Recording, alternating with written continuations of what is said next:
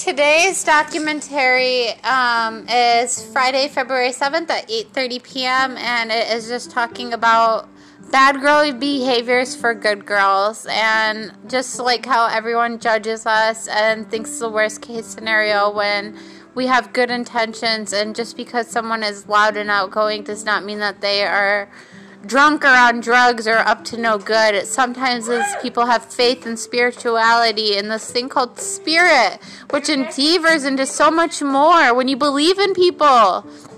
And it could be a stranger. It could be the first time you met them. It could be the second time you met them. It could be the hundredth time you met them. But sometimes what it takes is just knowing that person's soul and knowing uh, how much that they believe in themselves and believing in others and celebrating celebrating